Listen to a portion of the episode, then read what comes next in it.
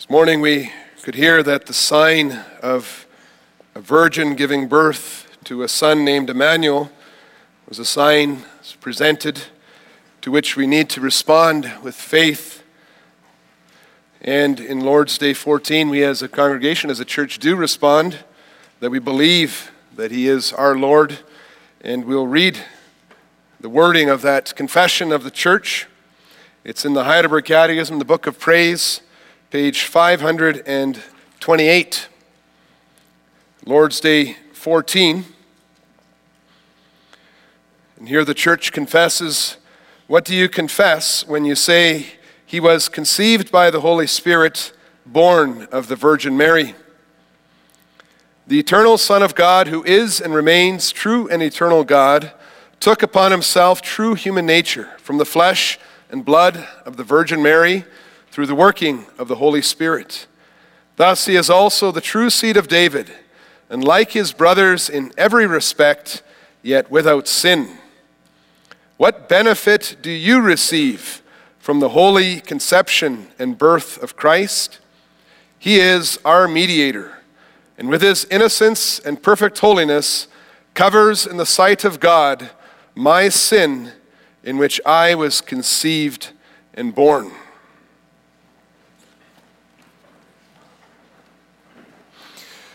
Beloved congregation of our Lord and Savior Jesus Christ, the gospel that I preach to you today, that we confess as a church, is that Christmas is not about Santa Claus, but about the Son of the Most High.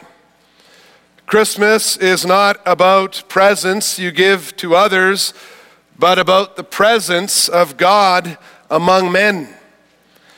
Christmas is not just about spending time with family, but it is about the salvation of all who believe in Jesus Christ and join themselves to the family of God, his church.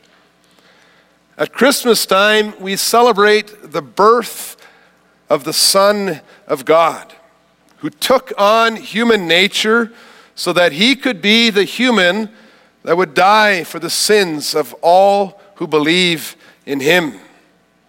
When we look at Luke chapter 1 and the announcement of Jesus' birth to his mother Mary, it is clear to see that the incarnation, the coming into the flesh of the Son of God, although it is incomprehensible, it is still something that is describable.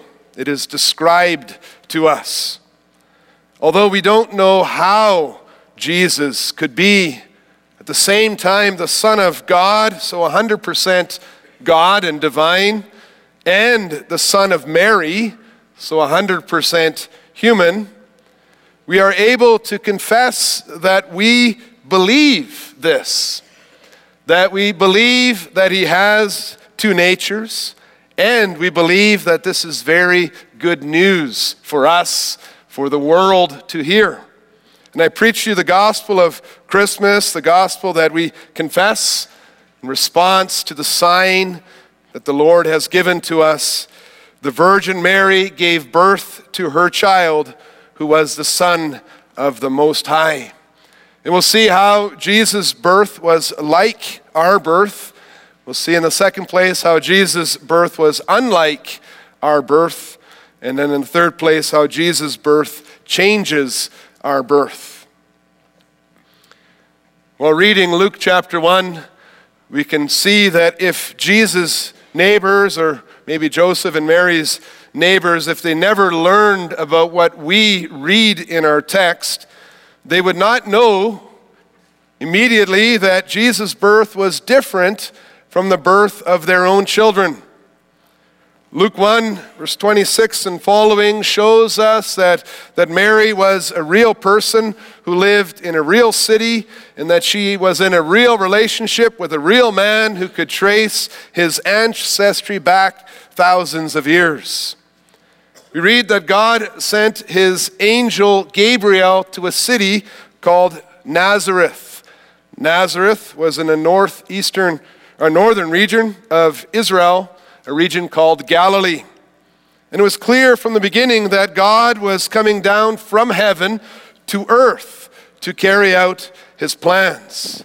God was acting in time in a visible way.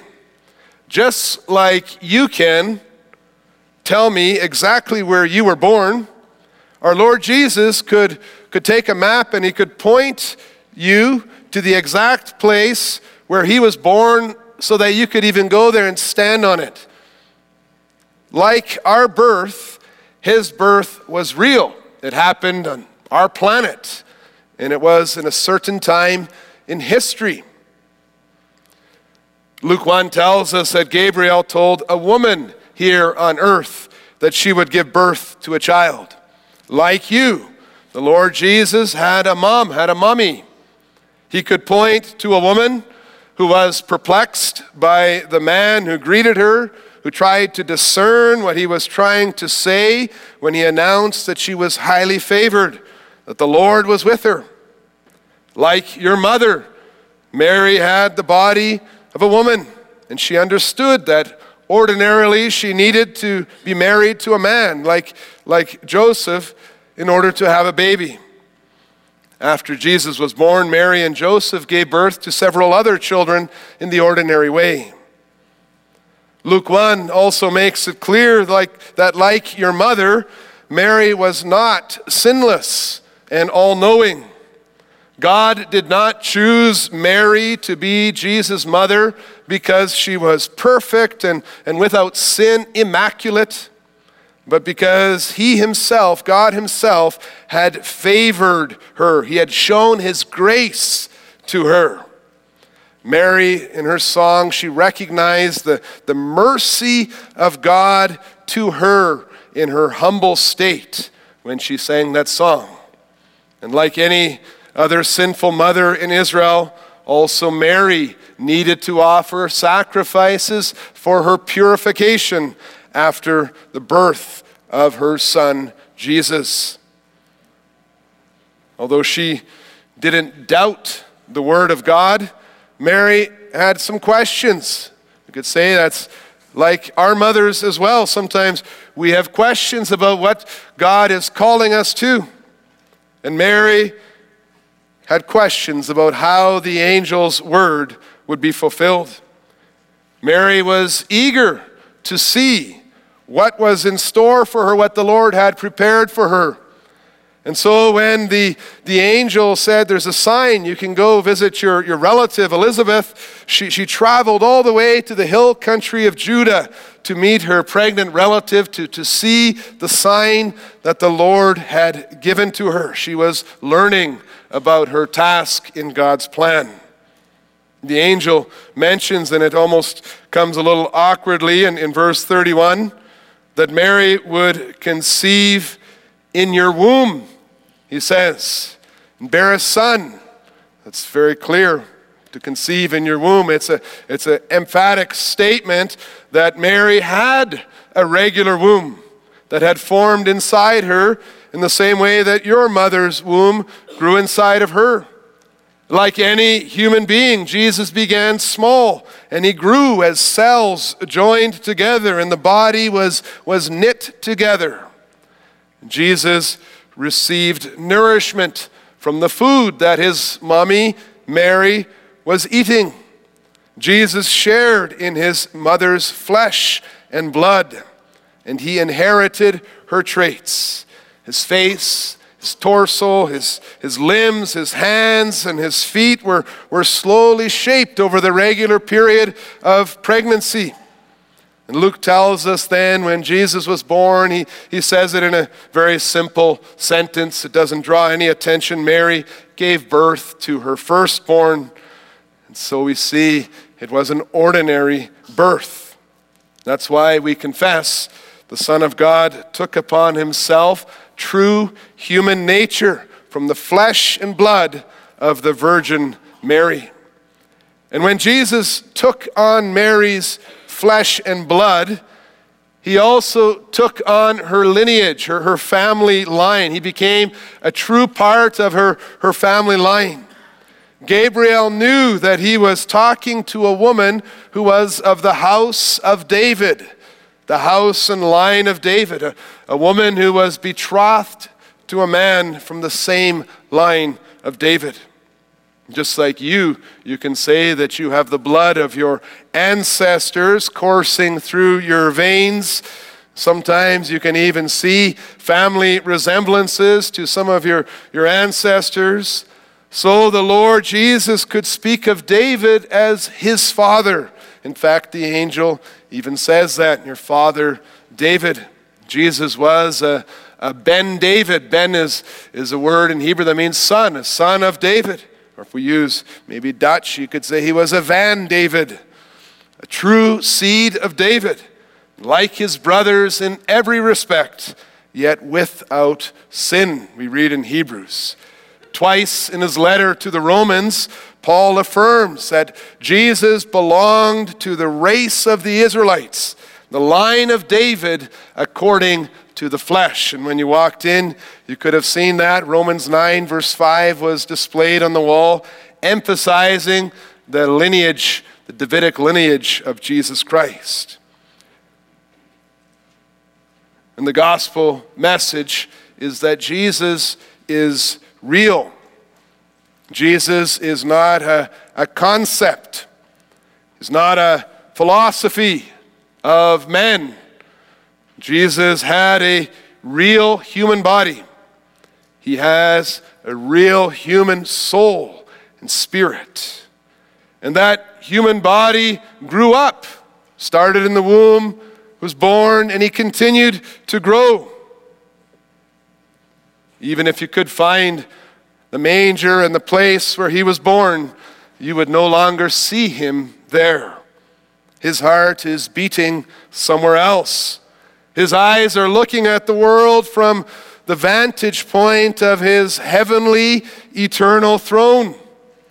This is because he is also different than we are. Not because he is less than human, but because in addition to being human, he is the Son of God.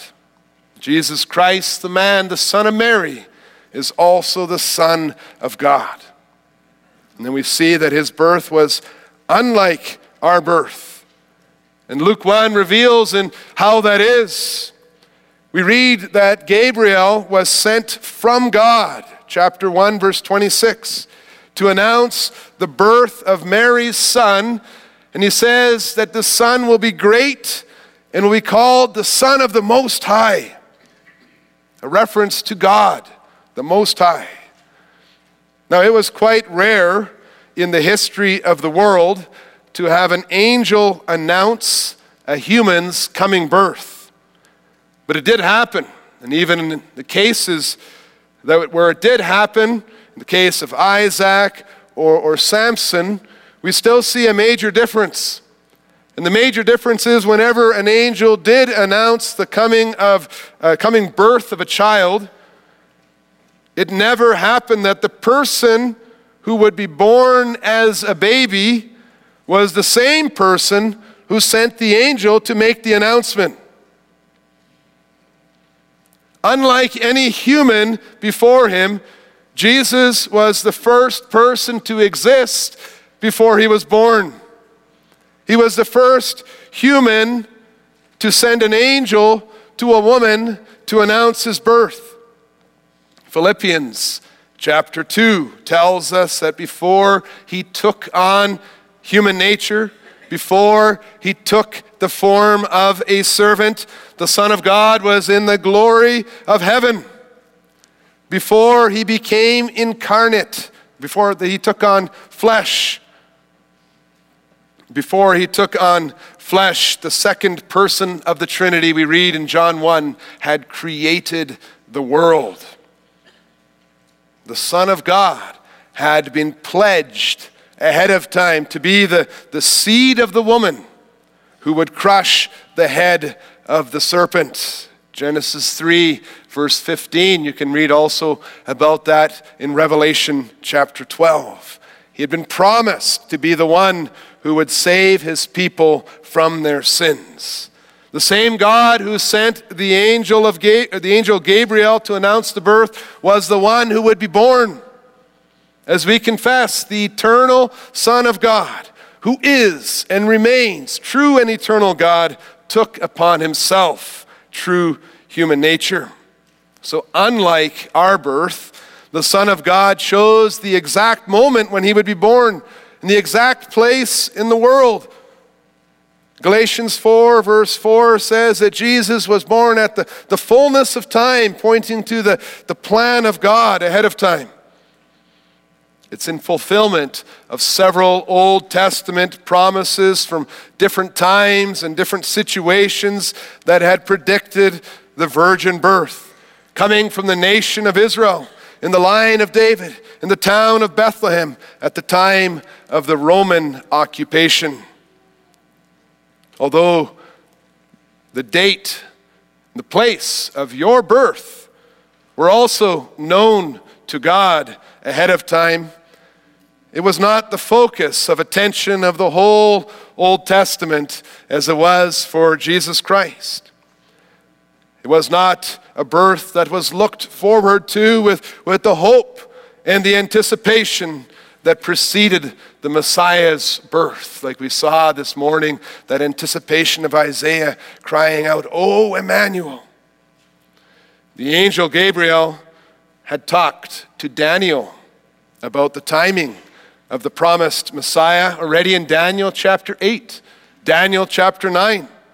And it was fitting then that he could be the angel to tell Mary that she would be the servant that the Son of God would use when he took on human flesh. Unlike your mother, Jesus heard that her son would be called Jesus, because he would save his people from their sins. Mary learned that her son is the specific fulfillment of promises spoken years ago when God told David that his throne would be established forever. Realize the significance of this when we sing Psalm 89 and Psalm 132. Those psalms were written way before the Lord Jesus was born. There was an anticipation building, and Mary heard that her son was the fulfillment. The birth of Jesus has a central place in the ongoing fulfillment of the eternal plan of God, and Jesus Christ, Mary hears, would be the eternal King. The Son of God is the antitype King that served as the model of the Old Testament kings that God would use to point to his coming. And the Son of God also came to fulfill the office of king perfectly, so that there would never be a need to find a king to take his place. This is a moment in history that cannot be repeated. Unlike, it was a different birth than the common birth today. Gabriel promised that Mary's son Jesus would receive the throne of his father David, and then that he would reign over the house of Jacob. As covenant believers, he would reign over his church forever. And then we read, and of his kingdom there will be no end. It's verses 32 and verses 33. The angel explained that all this was true because Mary's child, unlike any other child ever born to any woman, was at the same time Son of the Most High. The angel's answer to Mary's question, and you could see her question in verse 34, "How will this be since I am a virgin?" Well, his answer to that question reveals that he understood that Mary was not only wondering how it would be possible for her to have a child at all, but even more how she could give birth to the Son of God, to the Son of the Most High. The angel's answer is that Jesus' conception would be unlike any that had ever happened before or would ever happen again. The sign that Isaiah had promised some 700 years before would be fulfilled, and a virgin would conceive and give birth to a son, and she would give him the name Emmanuel. The angel explains that it would be a miracle. So it happened that the Holy Spirit came upon Mary. The power of the Most High overshadowed her, and what was conceived in her was from the Holy Spirit. It's an important part of our confession as a church. We stand up. That's an article of faith and an amazing miracle that the angel explains in our text. Mary had a child without ever being with a man. Although God himself told Joseph that he must not be afraid to take Mary home as his wife, and that Joseph had to be Jesus' earthly father, Joseph was only thought to be Jesus' biological father. Mary was a virgin when she gave birth to her son, Jesus, the Son of the Most High. It was a miracle. And the angel sums it up when he says nothing is impossible with God. And the best part of all this, as we think about our confession, is that all this happened exactly this way, exactly at that time, for our benefit, for our comfort. This becomes very clear when we see the joy of Elizabeth and baby John in verses 39 to 45 of Luke chapter 1. And when we reflect on the joy of Mary's song, we see that his birth changes our birth. Mary embraced the mission she received from God. See that in verse 38. Behold, I am the servant of the Lord, she says. And then she followed the pointing finger of the angel Gabriel to her relative Elizabeth, who lived in the hill country of Judah. And God used Elizabeth to help Mary understand the significance of the birth of Jesus. And the Holy Spirit, we read, spoke through Elizabeth. That's verse 41. Saying, verse 42, blessed are you among women, blessed is the fruit of your womb. And why is this granted to me, that the mother of my Lord should come to me? For behold, when the sound of your greeting came to my ears, the baby in my womb leaped for joy, and blessed is she who believed that there would be a fulfillment of what was spoken to her from the Lord. Blessed is she who believed, who embraced the sign. Mary responds with a song, magnifies the Lord, a song that recognizes that the child in her womb, and she says it, is the merciful Savior, the one who was promised to the church already in the days of Abraham. And we see the joy of these women. It draws our attention. Why is this birth so important for us? And John explains in chapter 1 of his gospel, it was the Word who became flesh and made his dwelling among the people who were walking in darkness. The Gospel of John tells us that it was wonderful because the Lord Jesus became the doorway to the glory of the Father.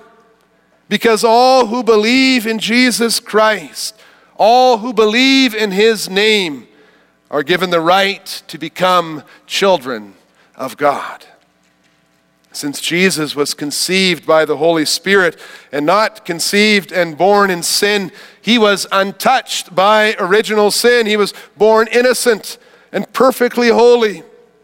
As perfect God and perfect man, we confess Jesus has become our perfect mediator. He is the one who can stand between the holy God revealed in the vision of Isaiah 6 and all those who are cleansed in the blood of Jesus Christ. Hebrews 2, verses 14 to 18, teaches us that the very reason that the Son of God took on human flesh and blood, that he entered the womb of Mary and was born as a little baby, the very reason he did this was so that he would be able to die in your place and destroy death, to deliver all the covenant children of Abraham from their fear of death by making propitiation for sins. That means by covering over the sins of all who believe in him. And Jesus Christ is able to be your substitute sacrifice because he became a complete and a true human being. And since he was innocent and perfectly holy, he is able to cover the sins of all who believe in him. That's the joy of the gospel of Christmas that we proclaim and that we confess. As Simeon said, the boy Jesus that he was holding in his arms, he said, this boy is God the Savior, a light for revelation to the Gentiles and for glory to his people Israel. How different your life would be if there had been no virgin birth of a child who received the name Jesus. Life without the Christmas message. How futile our existence would be if God had left us in our rebellion and sins. If he had let King Ahaz do his own thing and forgotten about the house of David. If he had given us what our sins deserve. We would spend our days like rats in a race, running after glittering lights and Christmas gifts, only to be consumed by the serpent waiting at the end. Our unkind, our children would be born to punishment from God, born to futility, born to suffering, born just for this rat race, and slavery to an unkind master that hates them, born to live in fear of death. We would mouth the name Jesus, the holy infant, so tender and mild, perhaps boisterously sing about joy in the world because the Lord has come. But the words would be nothing more than some interesting cultural folklore from a bygone generation being used to encourage consumers to open their wallets a little wider. If there had been no virgin birth of a child who was at the same time the Son of the Most High, we would live our lives without hope, without a mediator to stand in our place on the day of judgment. And then we see the good news of Christmas. The gospel of Christmas is not Santa Claus, but the Son of God. The good news of Christmas, which God promised beforehand through his prophets in Holy Scriptures, it concerns his Son. We believe and confess that God's Son was descended from David according to the flesh, that he is our Savior. The Virgin Mary gave birth to her child who was the Son of the Most High. He was fully human so that he could obey God for you, so that he could take your place under the wrath of God when he died on the cross. He was fully God so that he could bear the burden of God's wrath against your sins. He sets you free. He gives you hope. He gives you life. He makes it a joy to give birth to children, because we give birth to children who have the promise of eternal life. And he now stands before the Father on your behalf, as an advocate, as a lawyer defending you, a mediator. Hebrews 7 says he continually intercedes before the Father on your behalf. That is the joy of Christmas. Let us celebrate with our hearts and our minds to the glory of our eternal King who sits on the throne forever and ever. Amen. And we'll do that standing, if you're able to stand, as we respond to this message with singing the last stanzas of hymn 17. Hymn 17, stanzas 4, 5, and 6, which are the words that the mother of our Lord sang so many years before. Hymn 17, stanzas 4, 5, and 6.